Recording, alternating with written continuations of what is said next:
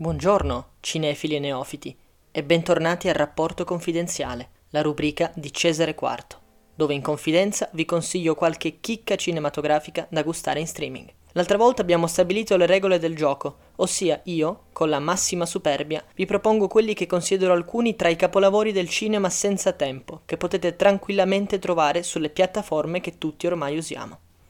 Grazie all'inaspettato successo del primo episodio, come promesso, questa volta parlerò delle pietre miliari che potrete trovare non più su Netflix, ma su Prime Video, e stavolta vi proporrò ben 5 capolavori. Se nella prima puntata ho parlato di film abbastanza noti universalmente, quindi probabilmente già conosciuti dai cinefili di vecchia data, ma anche dal cinefilo occasionale, stavolta ho deciso di alzare un po' il tiro. Infatti, prima di tutto vorrei spendere due parole a favore di Prime Video, che è, a mio parere, una miniera di perle cinematografiche che non smette mai di stupire. Se infatti si riesce a superare il limite di una homepage che non rende assolutamente giustizia al contenuto della piattaforma e si va a scavare nei suoi meandri, si potranno scoprire film introvabili in DVD o Blu-ray, classici del cinema italiano, cult che hanno avuto visibilità solo nei circoli dei festival, e molto altro. Insomma, una vastissima videoteca tutta da scoprire, che fa impallidire Netflix e può gareggiare tranquillamente con Mubi. Ci sono però due limiti abbastanza evidenti. Il primo è la già nominata difficoltà a scovare questi titoli. Infatti spesso ne veniamo a conoscenza se cerchiamo già il titolo specifico, oppure questo viene proposto tra la lista dei consigliati sotto un altro film. Il secondo è la mancanza della lingua originale e l'unica presenza del doppiaggio italiano del film, che, per una vasta fascia di appassionati, rappresenta un grosso limite. Detto questo, però, ammetto con tutta convinzione che Prime Video rappresenta la mia piattaforma preferita, perché accende sempre la mia curiosità, con proposte di film difficili da reperire in altro modo. Bene, è ora di partire con i miei 5 consigli della giornata, che questa volta per l'appunto saranno rappresentati da titoli sicuramente meno mainstream di quelli della scorsa volta, ma potrebbero risvegliare l'interesse di molti. Il primo film di cui vi parlerò è l'unico italiano dei cinque, ma anche il più recente, ossia Favolacce dei fratelli Damiano e Fabio di Innocenzo, uscito lo scorso 2020. Opera che a mio parere rappresenta una forte ondata di aria fresca nel nostro cinema, spesso stantio e poco stimolante.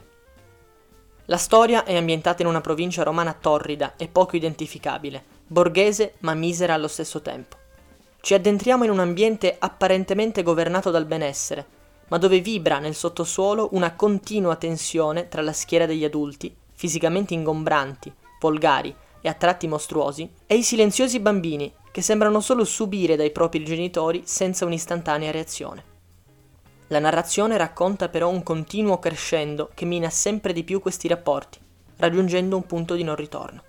Molto interessante è la dimensione del film così iperrealista da risultare infine surreale, vista attraverso una lente distorta che deforma la realtà, facendola apparire come grottesca e caotica.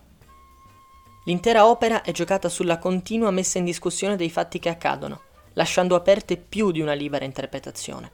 È come se gli eventi fossero raccontati attraverso i ricordi poco attendibili di qualcuno che ripensa alla propria infanzia idealizzandola, confondendo falsità e verità, e dando così vita all'ossimorica cronaca di una favola.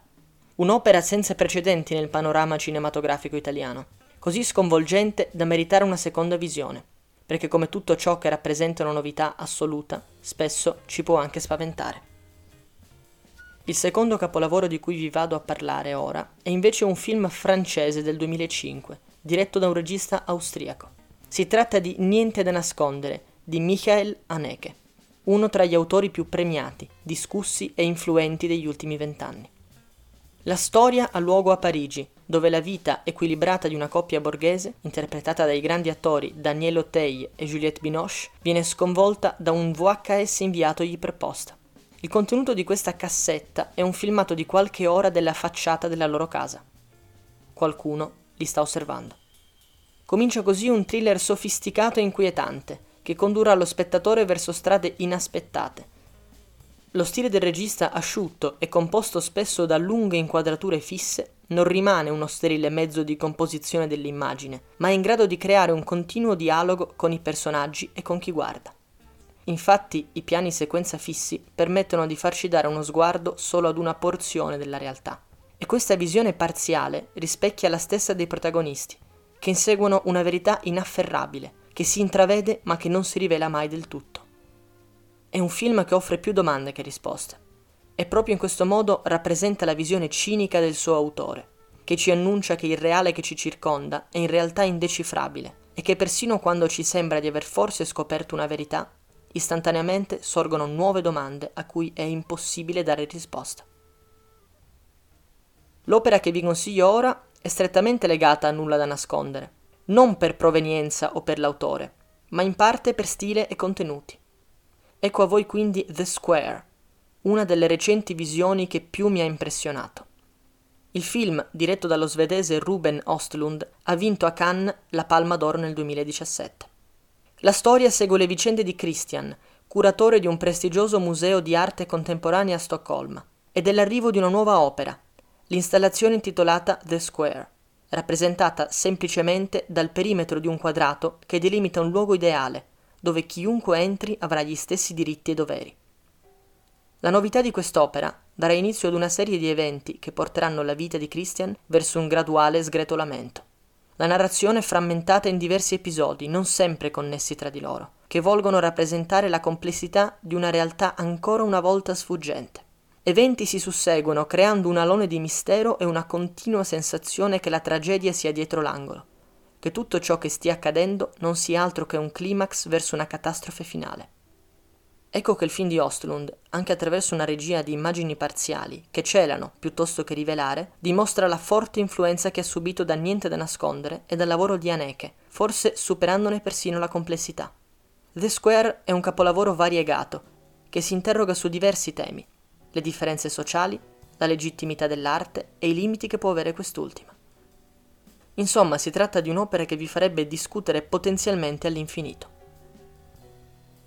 Ora invece stacchiamo dalla contemporaneità e facciamo un salto nel passato, e più precisamente nel 1982. Per la seconda volta vi consiglio un film di Martin Scorsese, regista che spesso viene ricordato per i suoi film di mafia, ma che ha saputo spaziare diverse volte nella sua carriera, e questo forse è il caso più eclatante. Il film in questione è Re per una notte, in originale King of Comedy. Vediamo se la trama vi dice qualcosa. Rupert Pumpkin è un aspirante ma fallito stand-up comedian, ossessionato da uno show televisivo e in parte dal suo presentatore, un grande comico di successo. Lo scopo che Rupert vuole raggiungere a tutti i costi è partecipare a quello show, ma l'aspirante comico è chiaramente un uomo instabile e finirà per commettere un atto estremo coinvolgendo il suo idolo. Questa storia vi ricorda qualche altro film per caso? Ma certo, ovviamente sto parlando del più recente Joker con Joaquin Phoenix. A mio parere è un film molto sopravvalutato, ma che in ogni caso è stato fortemente influenzato da questo capolavoro di Scorsese. Re per una notte è un film con uno spessore e un'acutezza decisamente superiori al più facile Joker.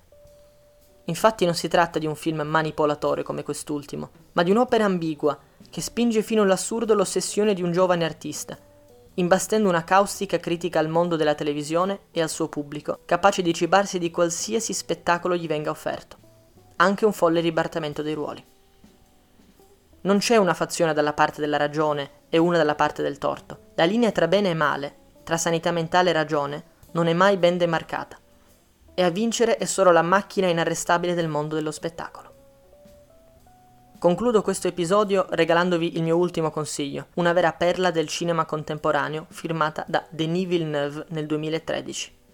Il nome di questo regista difficilmente vi sarà sfuggito, soprattutto per una rosa di film che ha diretto negli ultimi anni veramente notevole. Parlo di lungometraggi come Blade Runner 2049, Prisoners, Sicario e Arrival. Ma tra tutti questi impressionanti capolavori, o poco meno, si nasconde un'opera più piccola di dimensioni e di ambizioni, che però, a mio parere, rappresenta forse l'apice del suo cinema, ossia Enemy. È la storia di un grigio professore di Toronto, interpretato da uno straordinario Jake Gyllenhaal, che vede la sua vita cambiare completamente direzione quando viene a conoscenza di un attore di cinema che ha misteriosamente le sue stesse identiche fattezze, nonostante non abbia nessuna parentela con l'uomo. Questo film è forse il più misterioso e criptico tra quelli che ho citato oggi, ma carico di un fascino irresistibile. L'atmosfera cupa sospesa e surreale di Enemy crea un'esperienza unica da provare. un viaggio negli inquietanti meandri di una psiche scissa. Echi di David Lynch si possono riscontrare in questo assurdo rompicapo, ma la mitologia che crea non ha precedenti. Enemy è uno dei film più affascinanti che siano stati realizzati negli ultimi anni. Prima di approcciarne la visione, però, vi do un consiglio.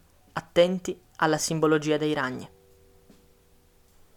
Eccoci giunti anche stavolta alla conclusione della mia breve lista di consigli. Spero di avervi stimolato abbastanza e di aver acceso la curiosità di più di un cinefilo, ma anche dei neofiti.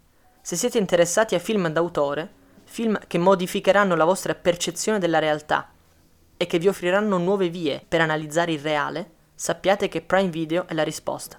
No, per ora non vengo ancora pagato per fare pubblicità ad Amazon purtroppo. A presto, miei giovani Padawan, e alla prossima puntata di Rapporto Confidenziale. Ma nel frattempo non perdetevi il mio approfondimento sugli Oscar di quest'anno, che andrà in onda su questi canali il 27 aprile.